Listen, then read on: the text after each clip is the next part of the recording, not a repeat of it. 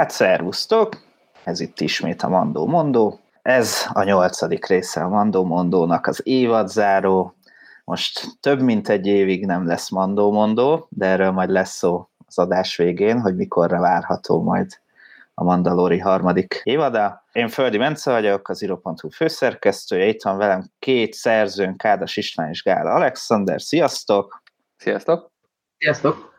És itt van velünk vendégünk, Gerendai Balázs, aki az Obi-Wan Kenobi blogot vezeti már 2014. 2014 óta, igen, sziasztok, óta. köszönöm szépen a meghívást. De mit csináltál eddig előtte? Hát, Meg azóta. Mesélj kicsit magadról. igen, azóta szerkezgettem. A, tulajdonképpen a, a Star Wars a hobbim, amióta, amióta az eszemet tudom, ezt, ezt, ezt így merem állítani.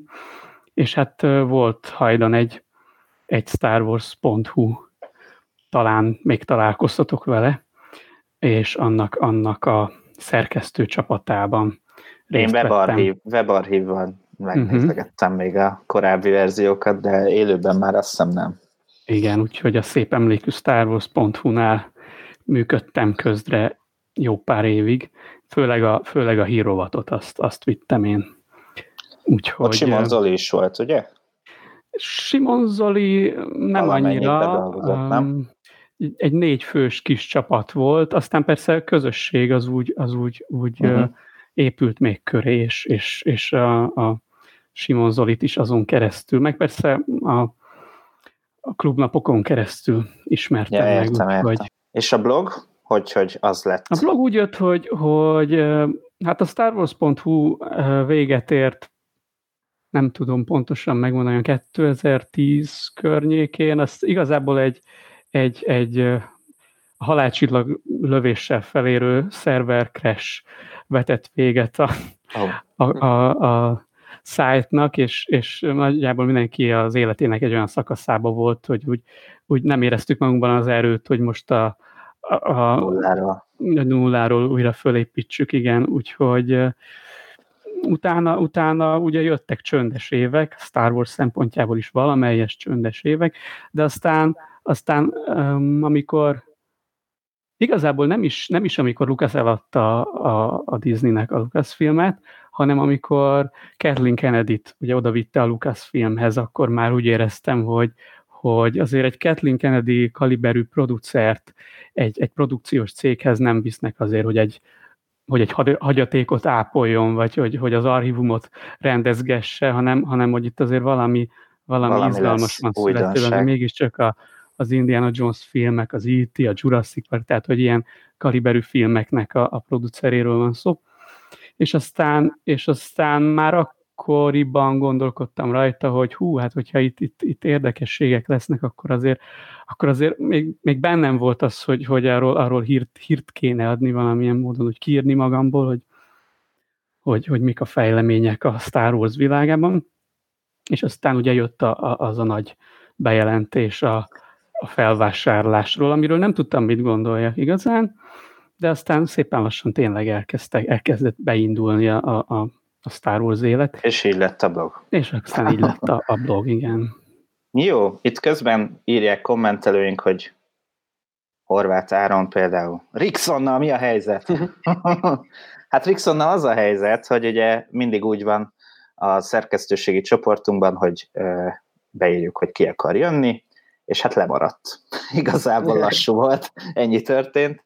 Igen azt mindenképpen szerettünk volna egy vendéget hívni a záró részre, ez lett ugye Balázs, és akkor ugye három helyünk volt kiadó, és így Alexander lesapott. Ennyi volt a high ground mondjuk így Star wars Mond, mondjuk így, mondjuk így. Jó, hát vágjunk bele, a kis jegyzetfüzetemben megint írogattam. Itt írják, hogy, hogy legyen hosszabb az adás, mert lesz miről beszélni. Hát igyekszünk a lényegre szorítkozni, most nem lesz szó például arról, hogy a kantinban aurebes betűkkel milyen kaják voltak kiírva, mert egyébként izgalmas, de erről Ajkai Örkény olvasónknak hála lesz majd egy kis képes posztunk például az író Facebookon, majd, majd azt elolvashatjátok. Hát akkor kezdjük el, ugye ez volt a nyolcadik része a Mandalori második évadának, és hát ezzel kezdünk, hogy egy lambda osztályú hajót üldöz a Slave van, és hát sikeresen le is szállnak ezen a, vagy hát boarding van, ahogy mondja szépen az angol, hm. ez fedélzett elfoglalás, vagy minek szokták szépen magyarul mondani? Na a lényeg az, hogy egy, a Lambda gépnek a pilótája és Karadú beszélget kvázi, egy ilyen túlszejtős helyzetben, és ez a pilóta azt mondja, hogy ő látta az oldalán pusztulását, és azt is mondja, hogy milliókat öltek meg a két halálcsillagon, miközben a galaxis újongott, és saját fordításommal szó szerint azt is mondja, hogy a bolygód elpusztítása csekélyár volt azért, hogy a galaxis megszabaduljon a terrorizmustól. Hát Karadún cserébe lelövi. Úgyhogy ez rövidre lett zárva, de minden esetre ez egy izgalmas és érdekes beszélgetés volt, és kicsit folytatta az előző mélyfeldes résznek a, ugye a galaxis sorsával kapcsolatos, meg politikával kapcsolatos párbeszédét. Mit gondoltatok erről? Kezdjük Balázsra, ha már ő a vendég. Hát ugye két, két birodalmi pilótát láttunk. Az egyik az, egyik az, az hát nem az, a, nem az a meggyőződéses birodalmi volt. A másiktól meghallhattuk a, a, a meggyőződéses a birodalmi áll, álláspontot, úgyhogy én igazából szegény doktor Pershingnek a fülét sajnáltam, amit csúnyán előtt, de, de szép lövés volt. Úgyhogy hát lelőtte csúnyán azt a másikat, mármint a másik pilótát. Azt, én azt figyeltem, hogy ezek, ezek ilyen tájvadász pilóták voltak, sisak nélkül. Ha jól rémlik, akkor a, a lázadókban láttunk már hasonló, hasonló ilyen pilótákat, akinek az arca látszott, és ilyen füles, hasonló füles volt a, a, fejükre applikálva. Hát ez már, erre én már nem emlékszem, de ott emléksz, arra emlékszem, hogy ott voltak olyan pilóták, legalábbis a pilóta akadémián biztos, akik ilyen nem volt sisak. Többiek, hogy tetszett ez a jelenet? Szimpatikus volt egyébként, hogy megint elővették a politikát. Ez külön tetszett egyébként, ez ilyen kicsit ilyen negyedik falat letörő poén is akart talán lenni részben, hogy ugye ahogy említette ugye a pilóta, hogy hát hány százezer ember veszett oda, így akár ártatlan lelkek is. Ugye a sostoba volt Kevin Smithnek egy ilyen poénja, hogy mi lett azokkal az alvállalkozókkal, a hegesztőkkel, meg a többi ilyen hát, igen, igen. része, vagy mérnökkel, akik így tényleg nem voltak rohamosztagos semmi, csak mérnökök voltak, vagy tényleg egyszerűen ez volt a munkájuk, és ők is felrobbantak, és hogy vagy a családjuk így mit érett. A takarítók. Hát például igen, igen, és hogy ez így tök jó volt, hogy így még ha nem tudom, ez mennyire volt tudatos, lehet, hogy tudatos volt, de nekem nagyon tetszett ez a kis poén. Eh, biztos, hogy ez tudatos volt. Hát, igazából ott jött elő igazán ez a, ez a kérdéskör. Szóval, ja. István? Tehát egy nagyon erős jelenet volt ez a párbeszéd, meg ugye a kánonban elkezdték építeni gyakorlatilag elveszett csillagok óta ezt a fajta, hogy kicsit nézzük meg ányaltabban a halálcsillagon résztvevő személyeknek a helyzetét. Hát meg a birodalmat ugye emblok, tehát hogy nem, Igen, igen, igen. Tehát, hogy, hogy, egyik se fekete, meg fehér, mindkettő szürke igazából. Igen, és hát most nagyon szépen kijött itt, és én örülök ez belekerült végül az epizódba. Ja. Írja Füle Miki is újra tisztelgés a shopstop előtt. Így van ott, ott jött elő ez a párbeszéd. Meg ez a mondat, hogy ott voltam a halálcsillagon, és akkor visszakérdezek, hogy melyiken is? Tehát utalva arra, hogy mi azért kettőt is felrobbantottunk. Te melyiken voltál? Igen, igen, ez egy vicces kis geg volt. Jó, ugorjunk, nem fogunk mindenről beszélni ebben a részben.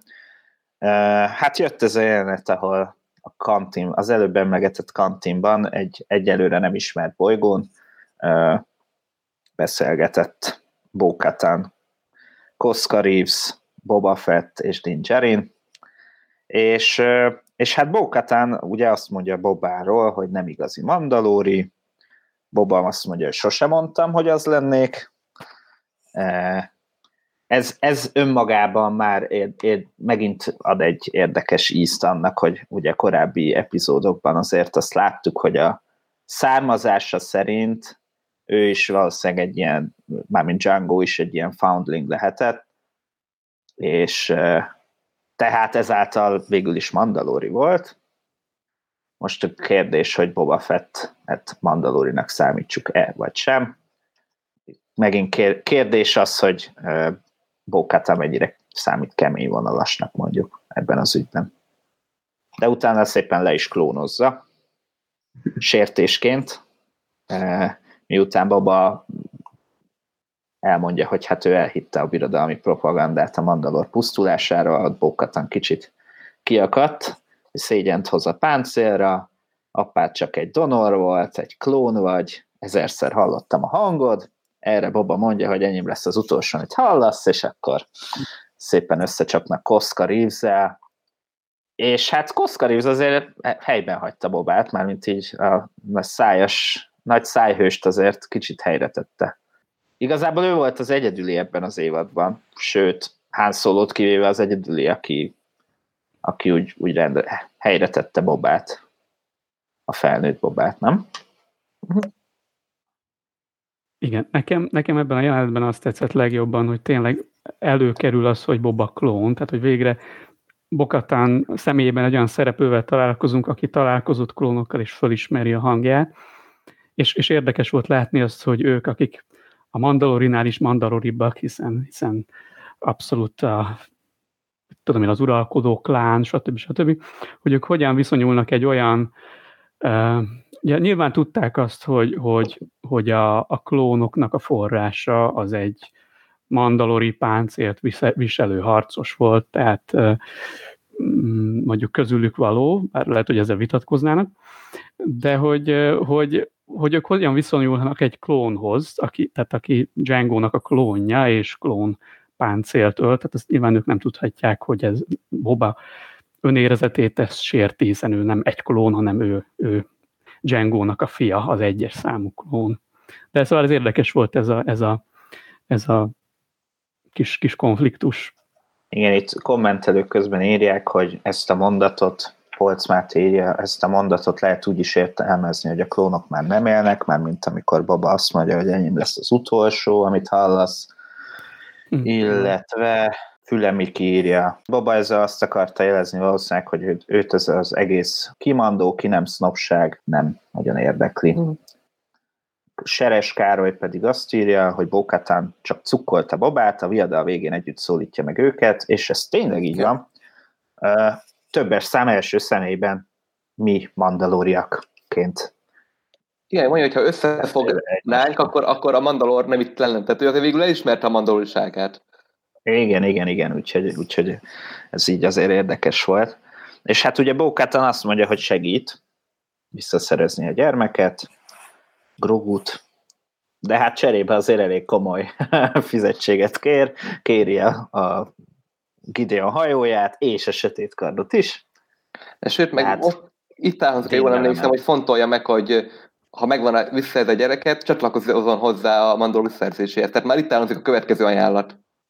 Igen, Igen. és Mandó bele is megy. Igen. Hogy... Csak csináljuk, szerezzük vissza Grogut. Utána mindegy, mi lesz. Alexander, neked hogy tetszett ez a kis Ö, Nekem nagyon szimpatikus volt, hogy tényleg láttuk végre, a be, megint láttuk, akkor így azok a Bedez Bobát, ahogy így előveszi azokat a régi trükköket, a lángszórót, a, ugye a kábelt, és így hát elég rendesen leamortizálják a kocsmát. Szóval a kocsma tulajdonos helyében én, én biztos, hogy oda vágtam volna az asztalon, na elég lesz már a berendezésnek a tönkretételő, és ki fogja fizetni a számlát. Szóval uh, szimpatikus volt, igen, hogy, hogy végre nem csak Dinnek láttuk ezt a idézéssel kicsit sötétebb oldalát megint, hanem végre Boba is, Boba is megint bedesz volt, mert én annyira nem vagyok Hát meg Koszka Reeves is bedesz volt. Hát igen, igen. Ezért tőle se láttuk. Hát tőle se. Úgyhogy szeretnék még ilyet a következő évadban, vagy akár majd a... Jó. Közben Rickson beköszönt a YouTube-on. Hello there.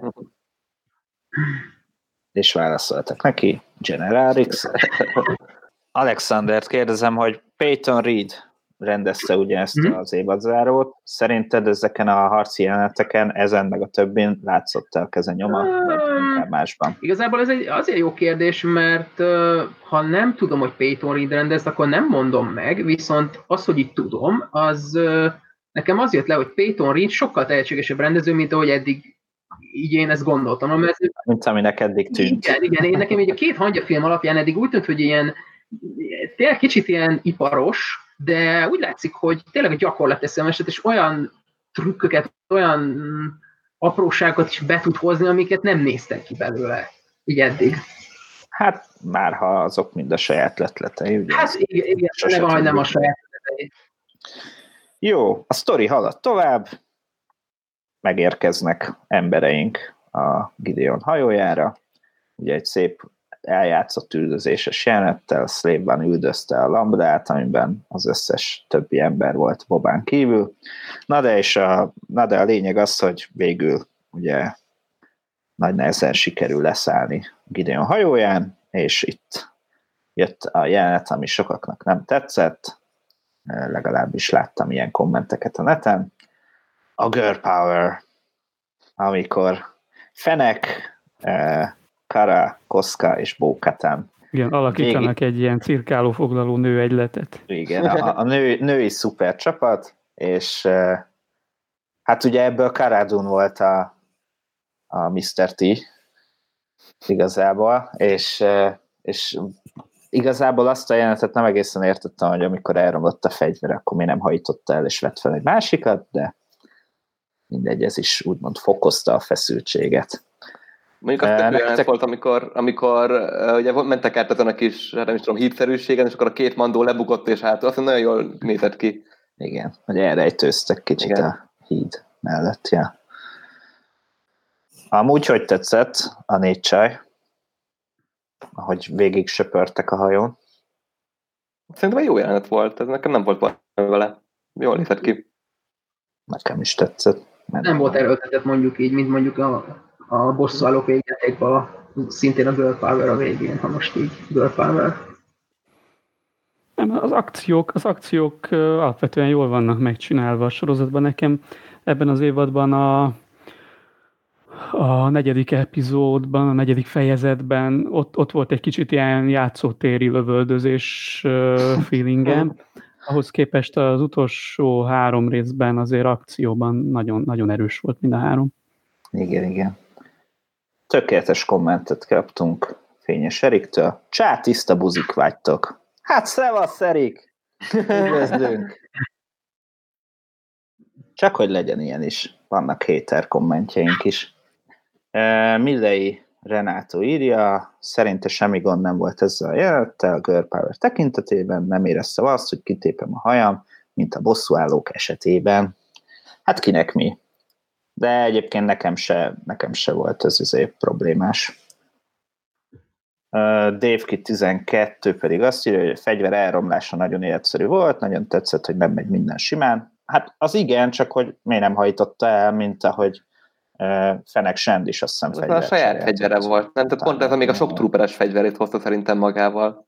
És akkor a fél... Hát lehet hogy, lehet, hogy volt egy kötődés. Nekem ez olyan G.I. joe volt, hogy egy ilyen nagy darab fegyverrel az elakad, akkor oda csapja, akkor újra működik. Ugye volt annak hangulata. Ugyanannak a korosztálynak szól, Jó. Mint, mint sok minden, amit Favro hát, kitalál. Picit hiányoltam, hogy Kara nem használta buzogányt, csak egy pillanatra, és akkor megjavult volna a fej. A fejbe vágja egy rohamasztagast, vagy valaha, nem tudom, szóval leteríti a fegyverével. Igen, mert csak a, csőr, a csőrével vagy. Igen, igen, és akkor utána hirtelen megjavult, és akkor mondta volna, hogy Ferik. Ja. Hogy ide köz, közben írja Váci Krisztián, meg Szatmári Jánovics, hogy nekik eszébe is jött volna a Girl Power, ha nem mondjuk. Tehát ezek szerint Ó, bocs, is látszik, bocs, elrontottuk az Nem volt erőltetett. Sorry, sorry, sorry.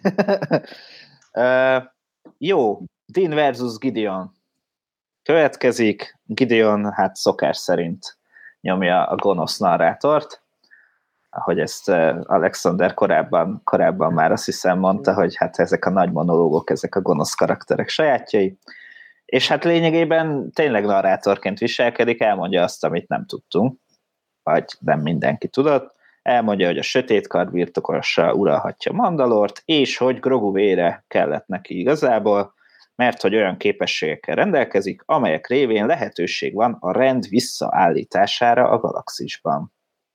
És azért ez elég erőteljesen utal arra, hogy itt ez, ez valószínűleg Palpatine-hoz kell a Grogu projekt.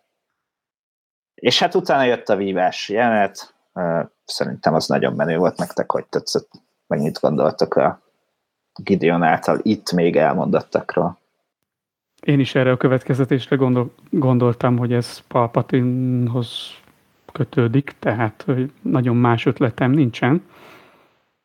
Um, a, a párbaj az meg, az meg abszolút profi volt, és, és lendületes, és izgalmas, úgyhogy én szerintem így jobbat nem is lehetett volna kívánni. Engem még, még egy pillanatra Gideon is meggyőzött, tehát én elhittem, hogy tényleg most itt az, hogy a jó van, gyere, vigyed a gyereket, tehát egy pillanatra elhittem neki. Persze... Bo- Boros Bálint is ezt írja, Gideon nagy seggfej volt, bocsánat, kedves gyerekek.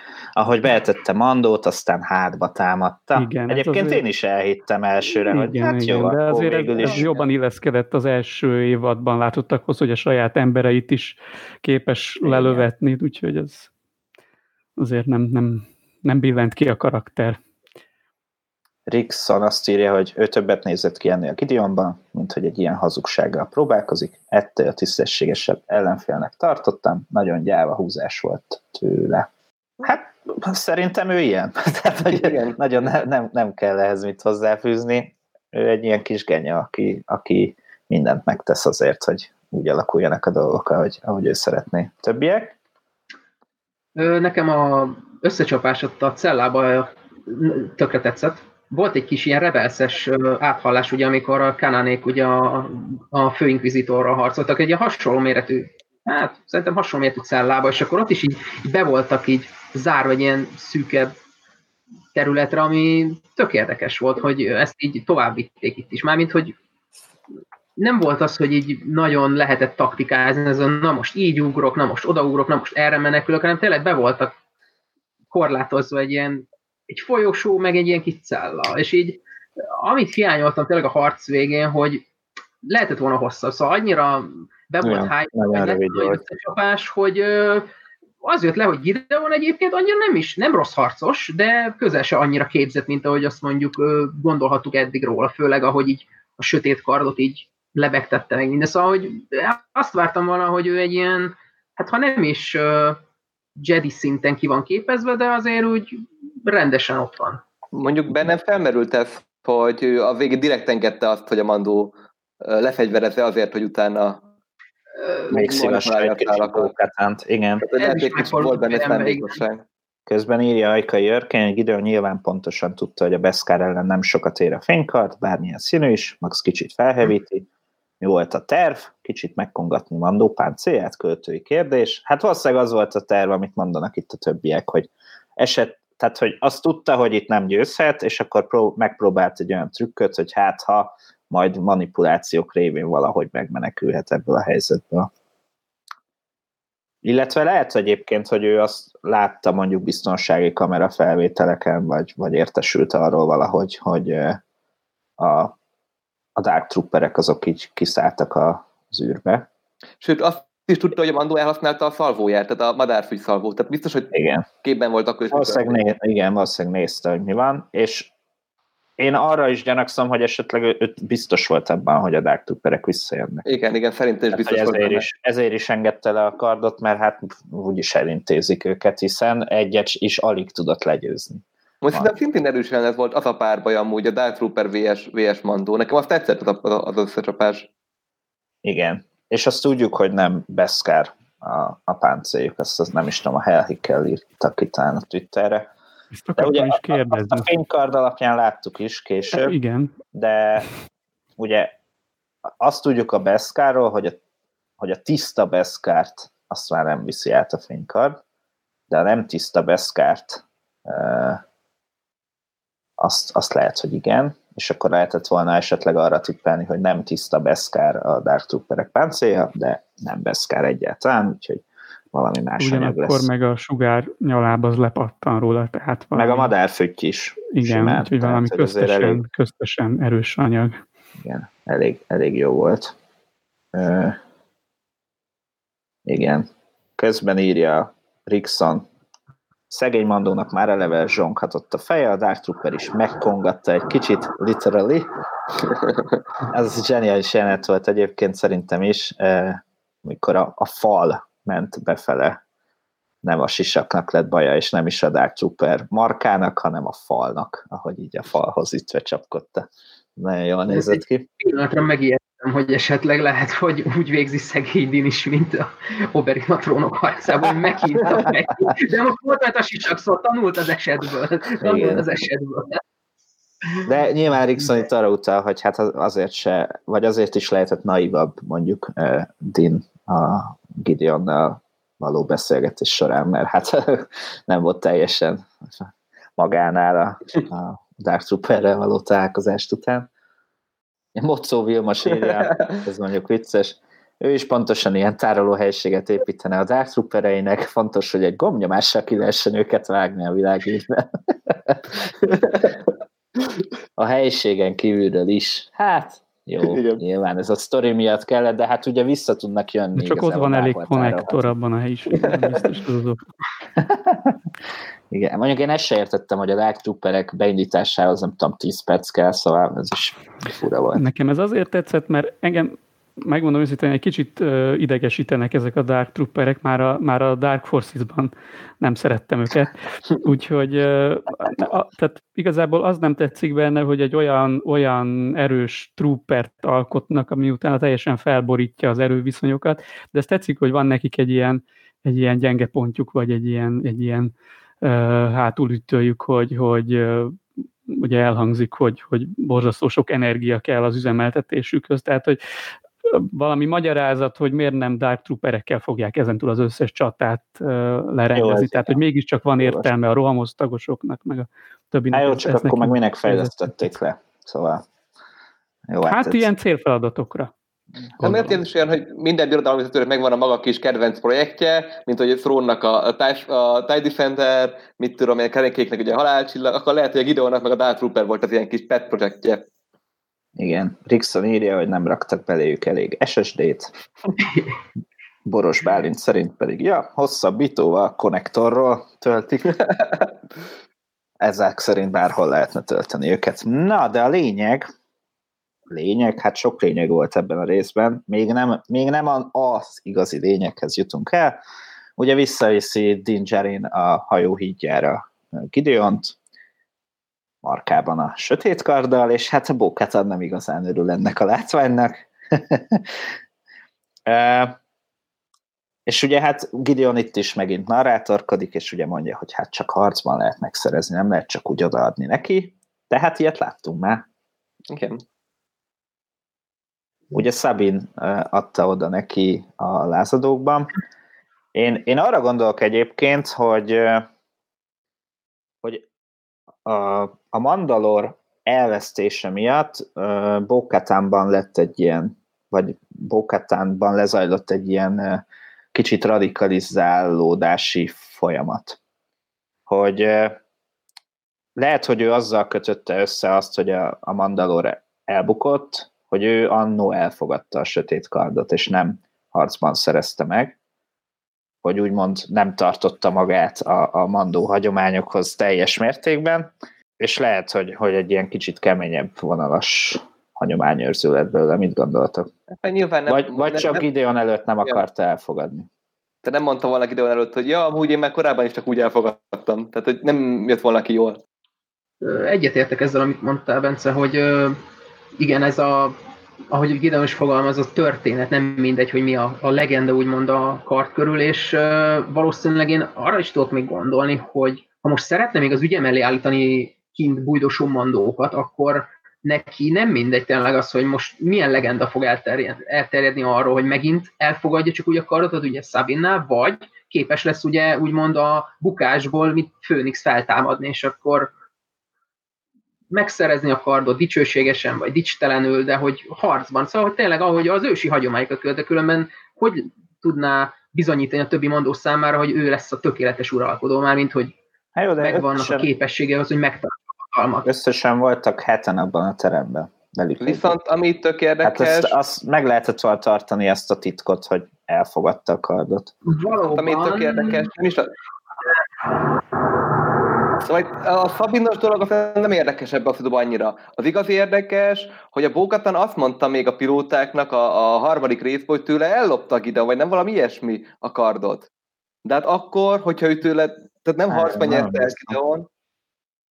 Tehát, hogy akkor ez mégis harcba kellett, hogy elnyerje Gideon Bókatántól a kardot, mert különben egyből azt mondtam volna, hogy te is csak elloptad. Jó, de lehet, hogy nem akart elismerni, hogy Gideon egyszer már legyőzte. Tehát akkor valóban le kellett győzze Gideon Bókatánt. Igen, lehet, hogy ezzel csak szépítette a, a, a történteket. Bizonyos szemszögből, ahogy szoktuk Igen, mondani. én is azt gondolom, hogy ez a kulcs a dolog, de nem mindegy, hogy hogyan veszítette el. Tehát lehet, hogy, hogy elnyerték tőle, és akkor neki azt bizonyítani kell, hogy vissza tudja nyerni. Mert hogyha Gideon nem harcban szerezte meg a kardot, akkor igazából továbbra is Bókátlan a tulajdonosa. Nem? Igen, akkor nem lett volna ilyen, ilyen erős a sztoria Gideonnak. Igen, igen, igen. Úgyhogy ez így érdekes volt. Minden esetre ezzel egy kis, hogy is mondjam, egy kis igazi drámát sikerült úgy belevinni a, a sztoriba, hogy, hogy, hogy a, a Dinjarin és a Bokatán között egy hiába állnak egy oldalon, de mégis egy feloldhatatlan feszültség Legalábbis keletkezett. Ez, ez, ez izgalmas, és ez nyilván a jövő, jövőre nézve még izgalmas lesz. Pláne, hogyha fontos- együtt akarják visszafoglalni a Mandalort. Mondjuk az nagyon fontos lesz, hogy mert elkezdtek olyan kommentek, hogy régebben mit tudom, hogy most aki meg kell ölni, nem kell megölni, hogy Gideon sem ölte meg a, a Din, tehát igazából Igen, elég igen, csak igen. legyőzni egy pár, tehát nagyon fontos, hogy bármikor egy harc közben, vagy egy győz a, bó- győz a pókatán, attól még utána lehet vi- viszonyuk normális, csak előtte jól meg kell vernie. Jó, itt Karászi László írja, hogy Bókatan szerinte Tuti meg fog küzdeni Dinnel. Érdekes lehet még, hogy Dint mennyire érdekli majd a Mandalori trón. Szerintetek meg fognak ők küzdeni egymással, vagy találnak valami más megoldást? Ja, szerintem nem hagyják ki azt az ittszert, hogy, hogy megküzdjenek. Tök érdekes lenne ezt nézni a képernyőn, hogy ketten harcolnak. Igen, eddig nem nagyon volt olyan ebben a két évadban, hogy úgy szövetségesek egymás ellen forduljanak, nem? Legalábbis így hirtelen nem rémlik. Hát nem igazán. Na, Hát a Griff. Kargát kérde, hogy ebben az évadban, ebben az évadban nem. Hát Griff Karga is csak ideiglenesen, mondjuk így. De igen, igen, igen. Rickson írja, hogy adják oda Gideonnak a sötét kardot, és verekedjen meg vele Bókatán, de hát ahhoz ugye Gideonnak harcban le kéne győzni eh, Din Djarint, tehát az se, az se Hát ilyen is lehet, hogy először megszövi Gideon, visszaszerzi a sötét kardot, aztán új, újabb boketán megszedi tőle, tehát ilyen három És akkor egy ilyen, nem tudom, Fallen Order-es ilyen aréna jelenet, nem tudom, három körben. Igen, igen, igen. há- három résznyi izé, a következő évadból. Ö. Jó. Dave Kid 12 kérdezi, kádas feje felett az aszóka lenne, vagy egy aranyhal? Az bizony aszóka. igen. Hát a logó kitekarja a többieket. Thrawn van középen? Ron van középen, mellette egy Luke, mellette meg a Mandó. Na, jó van. Hát Thrawnról nem hiszem, hogy fogunk beszélni, max a legvégén. Hát beszéltem róla adásban, úgyhogy már Jó. És hát befut, befut egy X-szárnyú. Ugye Karadun azt mondja, hogy egy X-szárnyú, meg vagyunk mentve. Ugye itt még sokan hihették azt, hogy Trapper Wolf végre igen, igen, igen. megment, megment mindenkit. De Nekem hát, ez volt az első gondolatom egyébként. Szerencsétlen valamelyik, mondjam, azt a szálat is ide kötik, de most szegény, Vagy a Carson. a, vagy a Carson százados, hát itt farkas szemet fog nézni a Dark Trooperekkel, még ez hiányzott. és, le, és így első Dark Trooper így fogja, és így lepuffantja, és a Trapper Wolf mondjuk ilyen hősi halált volna. Szerintem egyébként Filoni beleegyezett volna a dologba, hogy legalább nem kell többet színészkedni. De hát nem ő volt. Grogu, amikor felélénkült, azért ott már mindenkiben realizálódhatott, hogy ez Luke lesz. És hát láttuk is végigharcolni a egész hajót lényegében a Dark Trooperekkel. És hát Din Djarin, a kis tudatlan, aki, aki semmit nem tud a galaxisról, e, ugye korábbi részben kérdezte Grogut, hogy elég Jedinek tűnik neked ez a hely? és hát itt is megkérdezte Luke-ot, hogy Jedi vagy? És hát ugye Luke azt mondja, hogy az vagyok, és azt mondta még, hogy Grogu Din engedélyt kéri, hogy elmehessen vele. És hát itt volt a, talán a rész legszomorúbb jelenete, a, a búcsú jelenet, de előtte még ugye Luke elmondja, hogy ez is saját szabad fordításom, Grogut átjárja az erő, de a tehetség tanulás nélkül mit sem ér, az életemet adom azért, hogy megóvjam a gyermeket, de addig nem lesz biztonságban, amíg nem fejleszti tökére a képességeit. Grogu sorsáról mindjárt beszélünk egy kicsit, de előbb beszéljünk erről a búcsú jelenetről, ugye Dean levette a sisakot, itt írt a kommentelő korábban tán Ajkai Örkény, hogy hát ugye megszegte a krédóját, úgyhogy mindenkit meg kell ölni a parancsnoki hídon, hiszen látták sisak nélkül, de ez nyilván csak vicc. És ugye azt mondja Dean, hogy látlak még, megígérem, és hogy ne félj. Mit gondoltok, látjuk-e még őket együtt, és hogy tetszett ez a búcsú jelenet? Nekem volt egy ilyen kis Jedi visszatéres hangulat, amikor ugye Luke leveszi Védernek a maszkját, és tényleg az egész kamera, maga a kamera, de a zene, meg az egésznek a hangulata tényleg egy ilyen nagyon szomorú, keserédes búcsú volt, hogy ugyan lehet, biztosan, én legalábbis remélem, hogy biztosan látják még egymást a későbbiekben, de volt benne egy ilyen, nem is tudom, tényleg ez a, tényleg így az ember nehezen magyarázta ki, hogy na most ezt nem fogom megkönnyezni, mert megkönnyezi egy-két kör, csak valami a szememben, vagy nem tudom, és így tök jó volt látni tényleg Pedro Pascalnak is, hogy, hogy egy a színészi játékot is hozzá tudta adni. Szóval most nem csak így a, maszkkal a fején, hanem maszk nélkül is el tud búcsózni a Grogutól. Nekem itt nagyon fontos, hogy Luke-nak a megint, én, én sem az voltam, aki az elején sokáig mondtam, hogy hát nem kell ebbe a sztoriba Luke, de tök érdekes, hogy mind a szokának, mind Luke-nak megvolt a fontos szerepe Din történetében, és Grogu történetében, hiszen két utat mutattak. Azok mutatta az utat, hogy el lehet felejteni a képességet, lehet nem is lenni kötődéssel elhagyni ezt az utat. Luke megmutatta azt az igazi még a hatodik része kicsit naív lukott, hogy persze megoldjuk, minden jó lesz. Tehát igazából kiderült az a két út, amikor ugye annak nem tudott választani. Igen. Egyiket a képviseli, a másikat, másikat lúg. Tök érdekes volt szerintem a kettő együtt. És teljesen összhangban van egyébként az utolsó Jedikben látott luke szerintem ez a karakter. Ugye kb. 20-25-30 év telik el, most hirtelen nem tudom pontosan. De a lényeg, igen. de a lényeg az, hogy itt még azt látjuk, hogy van egy naív ember, aki azt hiszi, hogy a semmiből újra alkot egy Jedi rendet. És meg az utolsó Jedikben meg már azt látjuk, hogy basszus, az életem legnagyobb próbálkozása nem sikerült, és egy csalódott, megkeseredett figurát látunk, és nagyon emberi igazából Igen. ez a folyamat, amin átmegy. Az a, az a hübrisz, amit emleget, az itt már látszik, ugye, hogy volt benne a hübrisz. Itt megvan a hübrisz már benne. Ja, a büszkeség, igen. De már a hatban is benne van az a kis, hogy majd én megoldom, majd én megcsinálom. Nyilván egy kis naivitás van benne, meg, meg meg egy picit túl, túl, túl biztos is magában. Igen. Itt jöttek közben vicces kommentek. Rixon írta, hogy azért Luke legalább bemutatkozhatott volna, csak így belépett, hogy csá, jöttem a pujáért. Aztán itt írja még Hadúr, Karadun nagyon felismerte Luke-ot, elvégre a lázadás hőse volt, és eléggé híres. Mondjuk Szerintem ő képben volt, ő rájött, hogy ki Igen, valószínű. Szolnok Oliver pedig azt írta, hogy figyeltük el, hogy a két rész között Mandó megborotválkozott. Igen, a kis hegyke bajusz az eltűnt.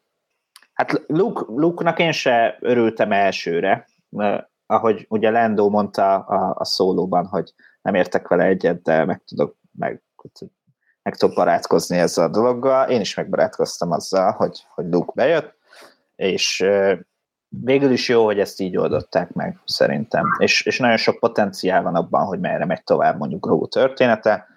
Nektek hogy tetszett mondjuk Luke megoldása, már mint ez a...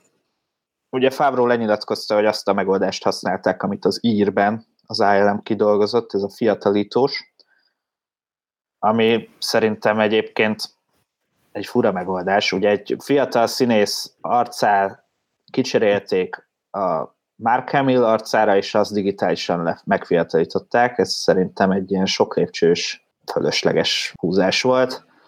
Van, aki szerint lehetett volna ez deepfake van, aki szerint uh, Sebastian Stennel kellett volna, Alexander ennek nagy híve. Bizony. Ti, ti hogy oldá, nektek tetszett, és hogy oldottátok volna meg, ha nem? Én, én azt tudom, hogy Sebastian aztán egészen addig nem láttam a, a stáblistán, hogy már Camille volt, úgyhogy igazából nekem így megfelelt.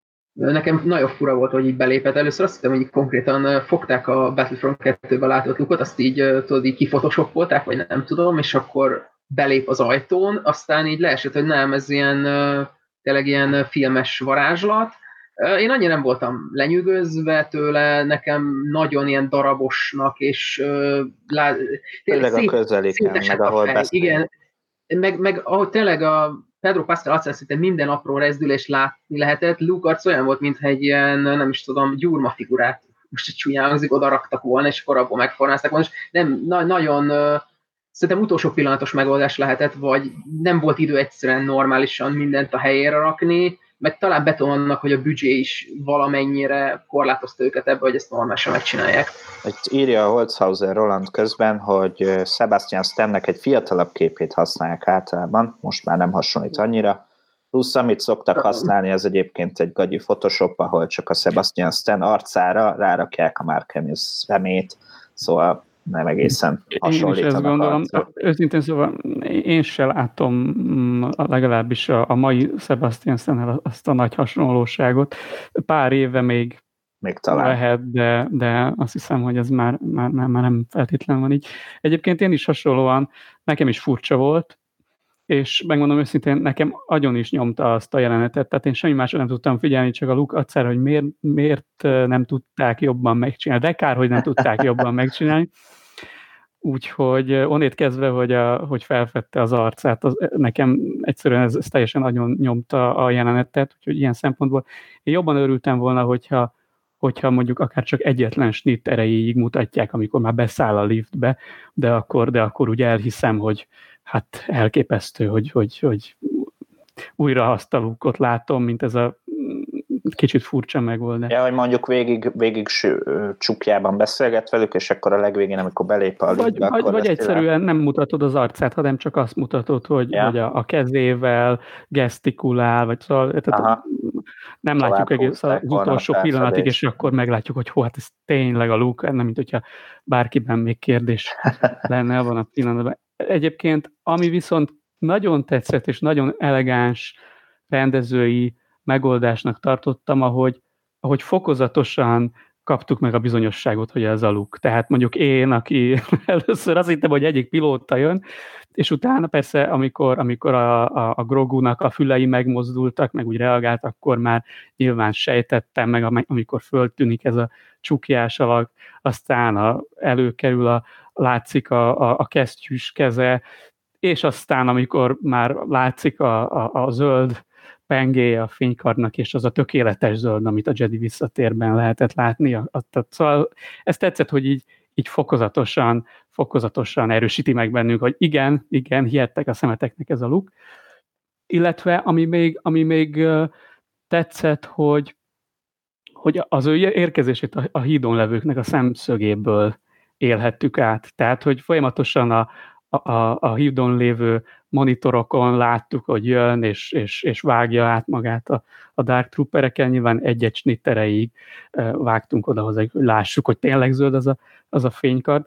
Szóval ez a, ez a része kifejezetten tetszett, mondom, a végét azt, azt nekem összenyomta, vagy agyon nyomta az, hogy, hogy, hogy tehát nem tudom, én a Tarkinnál például nem éreztem ezt, de a Tarkin az egy olyan, egy olyan merev, olyan rideg figura, igen, a Luke-nál meg azt láttam, más. hogy valami érzelem üljön már ki az arcára, mert olyan pótluk nekem, máson volt. Nekem tehát az a helyzet, hogy szerintem az ilyen nagyon fontos karaktereknél a, az újrakasztingolás az, az nem igazán működik, vagy legalábbis a szólóval és a szóló utáni reakciókkal a, a Lucasfilm ezt a következtetést vonhatta le. És ezért szerintem nem nyúltak ehhez a megoldáshoz. És hogy miért nem a deepfake? Szerintem azért nem a deepfake, mert a deepfake meg túl valóságos már.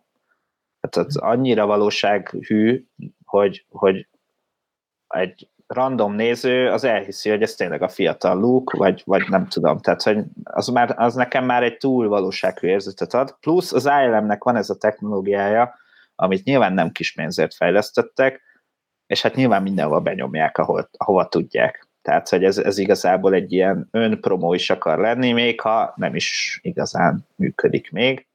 Én azt se vettem el egyébként, hogy ahogy Lukász belenyúlt utólag az ilyen digitális dolgokba, lehet, hogy ezt tíz év múlva lecserélik ezt a jelentet egy sokkal jobbra, ahol, ahol látjuk. Szerintem egyébként hiba volt nagyon közelről megmutatni, tehát a arc közeli, mert ott tényleg levágós volt, hogy ez úgy néz ki, mint a Battlefront 2-ben a loop. Sokkal jobban megoldhatták volna ezt úgy, hogy ahol látjuk mondjuk az arcát, akkor is a távolban van a, a, a hídon lévők szemszögéből látjuk, tehát hogy ezt, ezt meg lehet volna sokkal jobban is oldani, de tök mindegy, mert igazából nem, legalábbis sokaknak nem nyomta agyon az élményt szerintem ez, hogy, hogy milyen volt Luke. És hát ugye elvitte Grogut, és itt írják többen is, hogy, hogy mi lesz Groguval. Itt ugye Ártú felismerte, valószínűleg Grogu felismerte Ártút, Ártú felismerte Grogut, ott az elég hosszan csivitelnek egymással, de mi lesz Groguval szerintetek? Hát ugye még azt se láttuk, hogy elhagyták a hajót, tehát még a liftbe mentek le csak, tehát még bár lehet ez egy cliffhanger, és sokan már temetik az egész, hogy lezárt sztori kész, de valójában nyitva van És Kylo Ren megöli, ben, vagy Ben Solo Nyitva van nagyon hagyva a sztori. Tehát még simán lehet az, hogy akár el se viszi végül Luke, akár hamar visszahozza, valami miatt Din érte megy, bármi, ugye talán Boros Bájt hogy valaki írt itt a kommentben, már nem néztem a nevét, hogy azt mondja a Rise of Kylo képregényben Luke, hogy neki Ben Solo az első tanítványa, tehát akkor a Grogu nem lesz sokáig elvileg, hogy a hitelesek már Hát vagy Ben solo itt már lehet, hogy tanítja. Nem, ő mikor született? Hány évvel a... Hát mikor a Jakui csata, tehát ilyenkor azt hiszem, hogy hát akkor négy éves. Négy éves, akkor már lehet, hogy tanítja. Én arra hívnám fel a figyelmeteket, hogy mit mond ugye Luke. Az egyik az, hogy addig nem lesz biztonságban, amíg nem fejleszti tökére a képességeit, és ugye tehetség, tanulás nélkül mit sem ér. Én arra gyanakszom, hogy, hogy elkezdi tanítani, de, de valahogy ő is megérzi azt, amit a szóka, hogy, hogy nagy a félelem benne, hogy, hogy nem tudja kontrollálni olykor a, Grogu a képességeit, és hogy egy idő után lemond róla. Vagy Grogu dönt úgy, hogy hát ez neki nem megy, és, és ott hagyja, és visszamegy Dingerénhoz. Ti mit gondoltak? Szerintem itt találkozni fognak Dinnel, és, és nem lesz, nem, nincsen teljesen zárva ez a Grogu sztori. Én azt gondolom. Hát ugye azt tudjuk Groguról, hogy neki már voltak uh, Jedi mesterei, szóval, hogy ő már képezték őt valamennyire, lehet, hogy már igazából akár fénykartot is tudnak forgatni, csak éppenség ugye elvágta magát az erőről, és neki most valójában nem is arra lenne szükség, hogy 5-10 évig megint képezzék, hanem tényleg csak arra, hogy úgymond újra összekapcsolják az erővel, amire Luke Igen, igen, igen, hogy lényegében csak újra emlékeznie kell a, kinyitni azokat a kapukat, amiket ő csukott be, hogy hogy, hogy használja az erőt, hogyan forgassa azt a fénykardot, és hogy tényleg oldalt válasszon, hogy ő most akkor Jedi lesz, nem lesz Jedi, használja majd az erőt mondjuk, hogy Ahsoka, vagy egyszerűen tényleg fejvadász lesz belőle mindin, vagy Mandalori. Még egy gyors közbékezés most megpróbáltok, hogy ugye még, mondtam még egyszer, még ott vagyunk a hajón. Simán lehet úgy kezdődik a harmadik kívat, hogy hirtelen lerohanjuk őket a birodalmi flotta, és Luke sem megy még sehova. Tehát hogy bármi történt, annyira bármi történhet, hogy hihetetlen. Vagy Rickson írja a tökéletes megoldást, Luke visszahozza Grogut. Mandó bácsi ennek a jodafajónak elromlott a motivátora. nagyon, nagyon elemében van Marixon kommentekben. Én biztos vagyok benne, hogy még, még vissza fogják hozni. nem gondolom, hogy a következő évad azzal kezdődne, de nekem ez egy kellemes meglepetés volt, hogy ezt a Grogu szálat most lezártnak tekinthetjük és biztos vagyok benne, hogy még a golyó is elő fog kerülni, mert hát azért a golyó bizony, is ott maradt bizony. a zsebében Igen. Mandónak. Úgy én, én amúgy most így, így a golyóról arra gyanakszom, hogy, hogy lesz majd egy olyan jelenet, mondjuk, hogy így utazik a hajójával, ami ki tudja, hogy melyik lesz. Ugye hát az lépben az valószínűleg nem, mert az, az, az most a tatooine van, már ha lineáris a dolog, és hogy így majd előveszi a hajóján, és így forgatgatja, és így emlékezik, meg hiányzik neki Grogu, tehát hogy lesz egy ilyen jelenet. Millei Renátó kérdezi, hogy ha már így az egész évadról egyben beszéljünk, nektek melyik karakter feltűnése volt a kedvencetek ebből az évadból? Tehát az új karakterek. Talán. Többiek? Én is Boketen mondanám. Egy kicsit vaciláltam, hogy most Ahsoka vagy, vagy Covent, de nem, Boketen. Talán nekem is, mert, mert a legtöbb sztori lehetőséget benne érzem, legalábbis így a Mandalori oldalról, meg, megmondom, ez, ez egy érdekes, érdekes szituáció, hogy neki kéne a kard, de nem kaphatja meg a Dingerin odaadná, mert neki nem kéne, de nem adhatja oda, tehát ez, ez, ez, ez, ez érdekes. Hát nekem meg a békanő. Jó, nem, az a másik, igen. Viccelek, Oscar Reeves egyébként nekem nagyon, nagyon bejött Oscar Reeves. Egyébként többen írták uh, így internet szerte, hogy hol volt Ax Voss, a, a férfi igen. bandó, és a, a színész uh, azt írta valamelyik közösségi média platformján, hogy nem véletlenül nem volt ott, és hogy ez majd ki fog derülni. Hogy, hogy vakációzott a Tatooine-on, vagy valami. És ha már Tatooine, akkor ugye a stáblista most nem tartalmazott konceptártokat, amit sokan nehezményeztek, de jött egy extra jelenet, ahol hát Bib Fettuna, vagy hát, hogy is mondjam, Dagi Bib Fortuna meggyilkolását láthattuk. Nagyon érdekes volt egyébként, ezt nekem is csak küldték, a Varga Csongor küldte a Star Wars Szűnészete Facebook csoportból, hogy ugye fogott egy botot Bib Fortuna, ami azt hiszem a, a Jedi visszatérhez készült Kenner figuránál volt Bib Fortunánál. Tehát, hogy ilyen, ilyen apróságokra, és megint a játékfigurák világa e, Fabroéknál Valahol megvan nekem az a figura, úgyhogy én fölismertem, hogy Na, arról hát ismertem, hogy ezt tudja, hogy a Bib Fortuna, mert az ő botja van nála. Függetlenül bele se gondoltam, hogy a Jedi visszatérben ez a bot nem volt látható. Ez talán. nem volt látható, igen. És ugyanúgy Matthew Wood játszotta most, mint ahogy a Bajos Árnyakban a hangmérnök ugye a Star Wars filmeknél. És hát ugye a lényeg az, hogy Fenek Shand szépen betör, Boba Fettnek utat csinál, és Boba Fett pedig lepuffantja a Big Fortunát. Megjött egy komment, hogy már Jenitől, hogy meghalt a, a Jedi visszatérben Big Fortunát igazából. Már a legendákban sem halt meg ott, hanem ott is már visszatért, és megpróbált átvenni Jabának a helyét, tehát igazából ez egy kanonizálás. Szóval akkor is megoldották, most is megoldották ezt a Big Fortuna. Hivatalosan eddig, eddig az volt az információ, a StarWars.com-on is talán még máig ez szerepel, tegnap még biztos szerepel, hogy meghalt a bárka felrobbanásakor, de hát látjuk, hogy nem.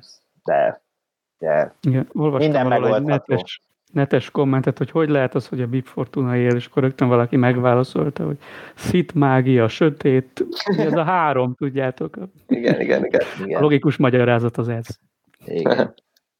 és, és ugye hát kiderült, hogy The Book of Boba Fett címen 2021. decemberében jön valami, és ugye ez ma lett hivatalos, hogy ez egy önálló sorozat, nem a Mandalóri harmadik évada, hogy mi is tippeltük Istvánnal, hanem egy önálló cucc, és ezt most kezdik forgatni. Most már forog. Már, már, már forog, igen, igen. már forog, és utána közvetlenül a Mandalóri harmadik évadot kezdik forgatni, ami azt jelenti, hogy a Mandalóri később jön. Mert hogy nem azt jelentette. Igen, hogy ez jön december, ugye amikor, Igen. amikor Caitlin Kennedy kiállt, és elmondta, hogy jön a következő fejezet, akkor nem a Mandalori harmadik évadjára gondolt, hanem a következő olyan sorozatra, ami ebben a világban játszott, tehát a Mandónak a univerzumban játszódik. Ugye ezt Mafavro mondta is, hogy igazából erre gondolt, csak nem mondhatta ezt el, meg úgy voltak, hogy titkolják még az évadzáróig. Tehát nem jelentette be senki azt, hogy jön a, év, a harmadik évad de karácsonykor, az volt bejelentve, hogy jön valami karácsonykor, ez a valami lesz. A Mandalori bővített univerzumból jön Így valami.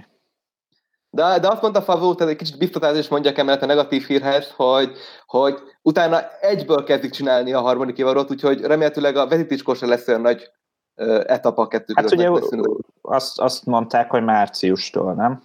Vagy a, a... Nem, azt szerintem... Vagy ezt csak tippelték, lehet, hogy ezt csak tippelték, de a lényeg az, hogy igazából nagyjából egy év szokott eltelni a forgatás kezdete és a bemutató között, úgyhogy valószínűleg 22 tavaszán láthatjuk, ugye egy és negyed év mondjuk. Addig nem lesz mandó-mondó, srácok. Lesz Boba mondó. Nem, azoknak mindegyiknek alliteráló címet találok ki, megoldjuk. Fetfecsegő, vagy valami. Felírom. Na, itt kommentek jönnek. Közben Kovács Máté írja, ha esetleg a Mandalorianből és a Book of Boba Fettből nem derül ki, hogy élte túl a Kárkonvermi csatát Fortuna, akkor úgy érzem, hogy ez egy remek történet lenne majd valamelyik Star Wars írónak, ha lesz majd bizonyos szemszögből novellás kötet a Jedi visszatérhez is, három év múlva a 40. évfordulóra. Ja, ez tök jó. Hát megoldható. Minden megoldható. Itt megint viccelődnek emberek Boba Fett uh, felszedett kilójúval. Body shaming nem szép dolog. Millei Renátó írja közben, aztán mindjárt tiéd a szó Balázs. Amúgy mibe, hogy a kövi évadban azt vezetik fel, hogy Jar Jar miként támasztja fel Palpatine. Ú, megnézzük. Emellett önkétes. Vannak elméletek. Na, Balázs, mit akartál Csak azt mondani, hogy miközben Pip Fortuna ugye felszedett magára az elmúlt 5-6 évben, szegény gamorreai őrök, azok meg egészen el vannak soványodva, ez tűnt fel. Jabba idejében igazságosabban osztották el a fejadagot ott a palotában, vagy nem tudom. Közben írja uh, Szatmár Jenő, hogy fettcsegő lehet hmm. majd a bobás. Abba belegondoltatok, hogy ennek az epizódnak ugye az volt a címe, hogy The Rescue, The Rescue.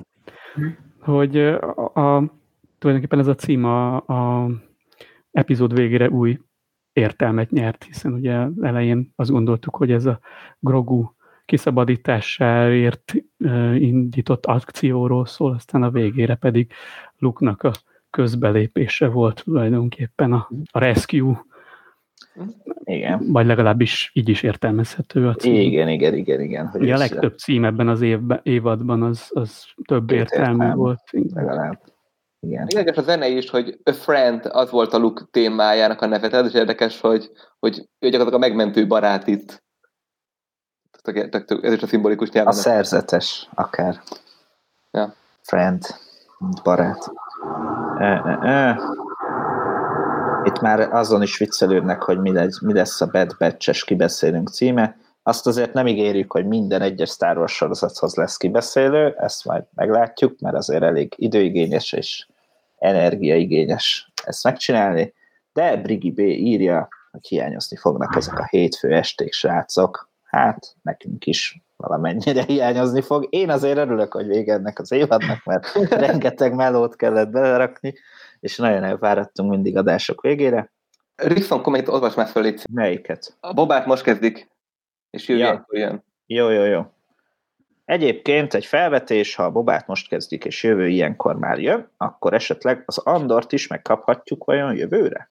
Hát ez tök jó lenne, de ugye azt, amit Kennedy mondta, hogy 22. Igen, ott elhangzott, hogy 2022-ben jön. Meg azokban bevágásokban ott, ott úgy tűnt, hogy még ott a díszletek is még így készülhetnek. Szóval ja, és most Hát ugye már forgatják. Foglal. I- igen. De azért de az hogy... 12 epizód. Igen. Én a, arra gyanakszom, hogy azok valószínűleg hosszabb, hosszabb részek lehetnek, mm. mert hát amennyire úgy tűnik, ez ilyen egyévados sorozat lesz valószínűleg, és lehet, hogy ebbe jobban úgy belerakják magukat. Ugye ha azt hiszem úgy van, hogy a, a, a Mandalori második évad, hogy összeadogatva az ilyen 5-6 óra lett összesen. Mm. Ami igazából lehet, hogy mondjuk egy Andornál az csak a fél évad. Nyilván reméljük, hogy Nekem az a tippem, hogy az Andor az, az nem egy évados lesz, az, az szerintem az hosszabb távú sorozat lesz. Az Aszóka az, ami, ami ilyen hát itt egy évadra. István, István tudja, hogy vannak ezek a csodálatos kifejezések, hogy limited series, meg Igen, az, és akkor melyiket melyikre aggatták. Azt hiszem, hogy ezt ugye a sajtónak volt valami kis és abból derült ki, hogy valamelyik sorozat limited series lesz, például az Asoka, azt hiszem. Asoka. Valami sorozat event series, mint a Kenobi, meg a Lando, uh-huh. ami gondolom ez a, ez a négy évaros kis, csak egy hosszú, egy film négy részre bontva dolog, Aha. A négy részes dolog. Négy rész. Meg ugye van a, a normális sorozat, mint a Rangers a normális sorozatnak van. Aha, és az Andor, Andor nem emlékszem, azt nem tudom. Jó. Én úgy emlékszem, hogy az Andor is, de majd mm. megnézzük. Jó, közben jött kérdés, hogy hány oldal jegyzet lett az egész évadhoz. Addig beszélgessetek összeszámolom. Egyébként az Ahsoka-hoz én, én ott nem emlék, nem vagyok benne biztos, hogy szerintem az lesz a limited series, legalábbis én, én Ahsoka-nál meglepődnék, ha most uh, az egyik legnépszerűbb Star Wars karakter tényleg le akarnák tudni mondjuk 8-10 epizódban mondjuk, és akkor vége, mert annyira népszerű, annyira szeretik, annyi mindent lehetne még elmesélni vele, meg most egy évad alatt én azt túlzottan is uh, kapkodásnak érezném, ha meg letudnák az egész, hol van Thrawn, hol van Ezra, mi történt velük, stb. stb. Szóval én... Hát nem tudom, pont az a ez egy egy év alatt, utána lehet, hogy másban még felbukkannak, ugye ezt mondták, hogy ezek a, ez a Mandó vers, egy hmm. kulminálódni egy nagy eseménybe. Igen. Jó, persze lehet, hogy csak az ászokatban beszélt belőlem, aztán az is szeretném, hogy tartson tovább, mint egy évad. Na, közben összeszámoltam. Elbukkan, igen. Ráci Krisztiánnak válaszolunk. Az első részhez még nem jegyzeteltem, olyan is lett. E, összesen 28 és fél oldal jegyzet született a hét részből lényegében. E, kérdezi Rixon, hogy e, mit jelent a Limited Series? Hát ez ugye azt jelenti, hogy mit a Csernobyl egy öt rész, és akkor annyi volt az egész történet. Vagy Tehát mondjuk ez a, a miniszéria, amit mi mini... Igen, igen, minisorozat magyarul. A minisorozatot szokták rá használni legtöbbször. De ugye használja most az even de még, még rövidebb, tehát igazából itt valami különbség más is lehet. Tehát, a limited, az egy egész évad, az Iver meg egy évad sincs, tehát annyira rövid. Hát... Négy rész. Ja, én arra gyanakszom, hogy mondjuk a Limited lesz a egy évad, mm. egy teljes évad, és akkor a, a Event Series meg ez a minisorozat, amit mi minisorozatnak hívunk, hogy mit tudom, négy rész, max. hat. Na mindegy, meglátjuk. Itt írja Hadúr, meg erről beszéljünk egy kicsit esetleg, ugye mondták, hogy a Rangers és az Ahsoka egy különálló sorozat lesz, és lesz közös crossover. Hát ő azt írja, hogy a vége, de egyébként azt mondták, hogy ez többször is előfordulhat, emlékeim szerint. Azt mondták? Nem emlékszem. Én is a végére emlékszem. Hát, Ezek összekapcsolódó történetek. Most, hogy hány ponton kapcsolódnak ja. össze? Biztos vagyok abban, hogy mondjuk a vége az az lesz, hogy az összes összekapcsolódik, de hogy amúgy útközben lesznek még ilyen kisebb. Ja, lehet, igen. Vagy csak két sorozat karakterei, stb. stb. Mit vártok ettől a Mandó Expanded Universe-től? Szerintem beszéltük a felfejlődött. Beszéltük a múltkor ezt, hogy mi lehet ez a, ez a, ez a vége, ez a nagy összecsapásra, mit tudom én tényleg, akkor megtűnik, megtűnik a griszkekkel való háború, például Frón és a griszkek és mellett a többiek, bármi lehet igazából. Vagy az első rend felemelkedésének egy fontos kulcspillanatát látjuk meg, és abba torkolik az egész. Csak, csak felé hozhatják el a sztorit, nagyon-nagyon sok felé. Közben itt kérdezik, hogy egyik kedvenc kommentelő nevünk MMV MM 2010. Bence, mit ittál te meg minden hétfő este egy bazin egy korsóval, illetve Rica Robert kérdezi, hogy rumot iszod el a korsóból? Hát, srácok, el kell keserítenem mindenkit. Kóla volt. Fekete kocska. Sem, semmi extra. Ajka Jörkényem ugye azt írta, hogy kávéval felütött kóla, de nem, csak sima kóla. Szóval én nagyon várom ezt az Expanded Universe, ezt a Mando, Mando Expanded Universe, és, és kíváncsi leszek, hogy hogy fogják ezt megoldani. Ugye hát Favrónak azért van ebbe uh-huh. tapasztalata, hogy hogy lehet egy ilyen uh, univerzumot felépíteni. Úgyhogy, úgyhogy szerintem ez izgalmas lesz, és ugye azt tudjuk már erről a Boba Fettes szériáról, hogy ebben Robert Rodriguez is komoly szerepet vállal. Ehhez mit szóltatok? Tök jó. Szerintem logikus, hát ugye ő, ő rendezte a, a, a bobás epizódot. Na jó, de ott azt mondták, hogy csak beugró volt. Lehet, hogy ez is egy hazugság volt, mint ahogy Sasha, Sasha Banks is azt mondta, hogy nem tér vissza Igen, az évadban, nem tér vissza. mégiscsak. Hát, vagy lehet, hogy csak simán kedvet kapott hozzá, hogy ilyeneket még csináljon itt. Aztán én igazából arra vagyok kíváncsi, hogy az a Lucas, ugye a Lucasfilmnek ez egy ez azért egy újdonság. Tehát ugye arról a cégről beszélünk, amelyik a Lucasi időkben három évet dolgozott egyetlen filmen. Úgyhogy nekik ez, hogy, hogy párhuzamosan futtatni négy, öt, hat különböző produkciót, ez, ez azért, tehát ugye tudjuk, hogy a Lucasfilm az egy KFT, tehát itt nem egy, nem egy ilyen gigastúdióról van szó hagyományosan, Hát ugye eddig is most az új filmek alatt maximum három volt, ami párhuzamosan futott. Egy antológia film e, és a két számozott film. Igen, Együtt. igen. Vagy max. négy, mondjuk. Nem tudjuk, hogy ez e az oka, de azért, azért voltak döccenők, azt is tudjuk. Tehát, hogy Igen. nem úgyhogy ez izgalmas lesz, de én egyébként örülök, hogy ezt most így kipróbálják, és, és azt hiszem, hogy ezt, ezt tényleg egy, egy, egy ilyen streaming platformon lehet legbiztonságosabban, legkevés, legkevesebb kockázattal kipróbálni ezt a fajta történetmesélést.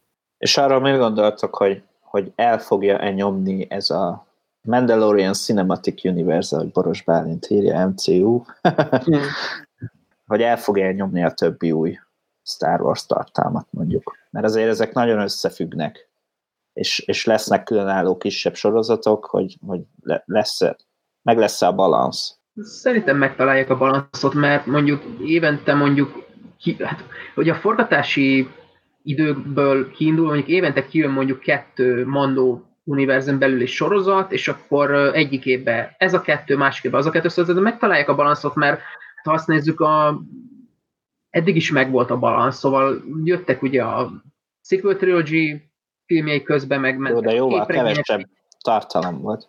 Igen, de eddig is rengeteg mindenen dolgoztak, ugye, szóval a képregények, könyvek, szóval bővült az univerzum, csak nem filmes oldalra. Most filmes oldalról bővül, ami, azt nézzük, igazából forgatni kell, megírni, mm, szerintem annyival nem több munka, szóval legalábbis a Story Groupnak nem gondolom, hogy több munkája lenne most.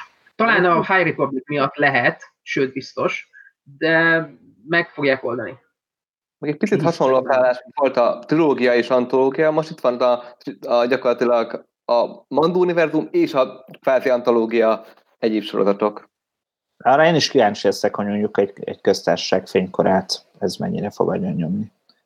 Tehát ugye most indul januárban, ez a Lucasfilm következő egy-két évtizedét biztos, hogy meghatározó projekt lesz, vagy legalábbis annak szánják, és, és ehhez képest meg már a, az indulása évében azért a Mandó elég erő, Mandós univerzum elég erősen bejön majd.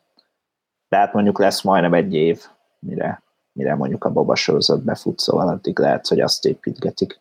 Plusz addig még jön valószínűleg a Bad Batch, úgyhogy azért el leszünk Ez látva. nekünk is újdonság, mert nem vagyunk hozzászokva, hogy egyszerre ennyi Star Wars tartalom fusson. Hogy el fogja nyomni, azt nem tudom, de az biztos, hogy mondjuk én legjobban én legjobban a, a Cass, az Andort várom, meg a, meg a, a High Republic sorozatot. Igen. Hogy fogjuk tudni ezt mind követni? Hogy Mert én már egy, Mendo, mondom, vagy mondót csinálni. hát az biztos, hogy mindről nem lesz mondó, pláne ha párhuzamosan is lesznek, ami, tehát az Én- energiafüggvénye, de Én arra, tehát, hogy én már most azt éreztem, hogy nem tudom követni a kánont, mert annyi minden van. És, és hát ezt még fokozzák. én arra tippelek egyébként, hogy a követhetőség szempontjából követni fogják valamilyen szinten a Marveles felállást, hogy lesz egy-két hónap szünet, vagy néhány hét szünet a sorozatok között, szóval nem fogják ezeket párhuzamosan egymásra akár dobni, mert ha megnézzük a Disney Plus-nak, mint streaming platformnak jelenleg, a Marvel és a Star Wars-on kívül annyi eredeti tartalma még mindig nincsen. És nem is nagyon jelentette be most ezen az Investor Day mást, mint a Marvel és a Star Wars, szóval ez lesz a két ilyen, uh, szek, hát két ilyen, uh, hát ezzel fogják húzni a szekeret lényegében. Hát ez logikus is, mert ez a, ezek a fejős. És ö, én arra számítok, hogy most az év első felét, most jövőre, ugye 21-ben a Marvel sorozatok, azokat tudjuk, hogy mikor jönnek, január, március, május, és akkor az év második fele meg Star Wars, és teljesen szépen ezt lehet cserélgetni, lehet kombinálni, szóval nem, nem hiszem, hogy gond lesz abból, hogy követhetetlenné válik, mert ügyesen el lesz osztva ez. Meg lehet valami. egy Star Wars meg egy Marvel, az már nem üti egymást ennyire. Az nem. Mondjuk Holzhauser Roland írja, jövőre 6 MCU sorozat jön Star Wars-ba, 2-3 max, szóval könnyen. hát, Rickson nem ezen a véleményen van, ő egyetért velem azzal, hogy annyi tartalom jön meg minden, hogy kicsit kezd megcsömörleni. Hát ez is. Még ez is előbb egy- jussunk el oda, hogy megcsömörlünk szerintem. Igen. Hát mi- mindenkinél más, máskor történik ez meg. Most egyelőre ott tartunk, hogy kár- kb. egy év múlva kapunk újra kontentet, legalábbis a Disney Plus. Ne, hát A Bad Batch Bad az- Batch az, Bad Batch az igaz, biztos, ez hogy igaz, hamarabb igen, igen. Azt elfelejtettem. Az, az vagy tavasz, vagy nyár, Jogos. vagy őszeleje, tehát az, az, az még lesz. Azt tudjuk, hogy 21. Holzer Dominic későn jött, reméli, hogy a Mandó harmadik évada nem fog csúszni a Buko Boba Fett fiat miatt. Hát de. Sőt, Ezt nem, nem fog megbeszéltük. később fog jönni. Ezt már megbeszéltük, hogy vagy nem azt jelentették be valójában, amit mindenki megírt, és egyébként még mi is, hogy Kennedy azt mondta volna, hogy a harmadik évad jön decemberben, hanem a Mandalori bővített univerzumból jön a következő fejezet decemberben, és ez lesz a Book of Boba Fett, ezt ma már hivatalosan megerősítették, és március vagy a, annak tájékán, hogyha vége a Book of Boba Fett forgatásának, akkor kezdik a Mandalorit, és onnantól körülbelül egy év, vagy egy kicsit több, mire a Mandalori jön, szóval legalább egy és egy negyed évet kell majd várni a Mandalori harmadik évadra. És ez a Book of Boba Fett vajon, vagy Boba Fett vajon miről fog szólni? Többiek? Nagyszerű kérdés, mert ö, van egy-két tippem, de hát, hogy mit szeretnék látni, tényleg látni szeretném, hogy jön ki Szárlekben, mi történik vele, míg visszaszerzi a páncélt, úgymond szóval legyen egy ilyen kis flashback része, meg azt is szívesen nézném, hogy átveszi a hatalmat, úgymond a jelenleg káoszban lévő peremvidéken, ugye a többi ilyen bűnszervezetet így jól Ja, megrítva. Jabba egykori, egykori fennhatóságán? Igen, igen. Jó lenne egyébként a huttok is bejönnének a képbe, hogy... Rotta. Ohó. Igen, Rotta az egyik, és én Hondónak hát is szívesen látnám. Igen. Mondjuk Ta- Taika, Taika Waititi megformálásában. És az ő alkúi, igen. És humor- ő, és ő egy tipikusan olyan karakter, aki az Mandalori univerzum összes kontentjébe bekerülhet, mert ő tényleg mindenütt üzletelt. Hát igen, szerintem sok sok világot fogunk látni. Tehát tök izgalmas, hogy végre most ebben a részében jobban alámerülünk. Tehát lehetnek a régről megismert, tényleg a, mit tudom, a fekete nap előkerül, vagy akár a szólóból a vörös hajnalnak most valami maradványát látjuk, vagy akár jönnek a, ugye a, a, már a Guavi halálbanda, tehát már a fekvek a, a híres alvilág, Kijimi fűszerfutár. Tehát annyi, annyi lehetőség van, hogy ezt a alvilágot jobban átlássuk, ami alvilági alkukat, tehát ilyen kis maffia leszámolásokat. Szerintem egy tök izgalmas lett, helyzet lesz ez. Jó van. Na hát, most is egy 75 percet azért elbeszélgettünk, valami még bennetek ragadt -e az utolsó rész, a Book of Boba Fett, a Mandalori bővített univerzum, vagy bármi kapcsán. Senkiben semmi. Jó. Hát akkor köszönjük szépen Balázs, hogy elfogadtad a meghívásunkat, remélem élvezted. Én is köszönöm szépen, jó, jót beszélgettünk. Szuper. Szerintem hívunk még. Hát nem mondó-mondóba, vagy lehet, hogy majd abba is, hanem majd Hoodcast Live, meg itt írja Boros Bálint, hogy hát eh, Thrawn Talk kéne Igen, Istvánnal, igen. mindenképp, de majd lehet ilyen külön kiadás esetleg. Brigi B. írja, köszönjük az egész éves munkátokat, jaj, de cuki vagy, kedves karácsonyt, kellemes karácsonyt mindenkinek. Hát mi is ezt kívánjuk, még lehet, hogy addig lesz egy Hoodcast Live, ezt még megbeszéljük a szerkesztőségben, hogy egy Holiday special esetleg összed, összedobunk, eh, hogy értékeljük az évet, meg hogy mi lesz, mi várható, stb. Azt majd megbeszéljük, hogy legyen Hát mindenkinek kellemes ünnepeket kívánunk, és köszönjük tényleg, hogy ebben a nyolc hétben velünk tartottatok. Ez nekünk is egy tök jó tapasztalat volt, mert ilyen sűrűn azért nem csináltunk eddig live-okat, és ennyire nem is mozgatta meg a korábbi live adásaink az embereket. Rengeteg komment jött, sok támogató komment. Apropó támogatás, hogyha támogatnád a munkánkat esetleg anyagilag is, akkor a zero.hu per támogatás oldalt ajánljuk, ahol mindenféle módozat van erre. Nézzétek meg, hogyha tehetitek, akkor karácsonyi ajándéknak, egy zero szerkesztőségnek egy valami kis támogatást, akkor köszönjük szépen. Boros Bálint a Hoodcast Holiday Special Jackson-t is szívesen látná. Attila Mi is meghívnak, hogy elfogadná. Esetleg Attila ég a valószínűleg- nem örülne neki. Na jó van, most már tényleg elköszönjük, tényleg köszönjük, hogy velünk voltatok, és ha nem idén, akkor jövőre találkozunk. Jók legyetek, sziasztok! Sziasztok! Sziasztok! Sziasztok!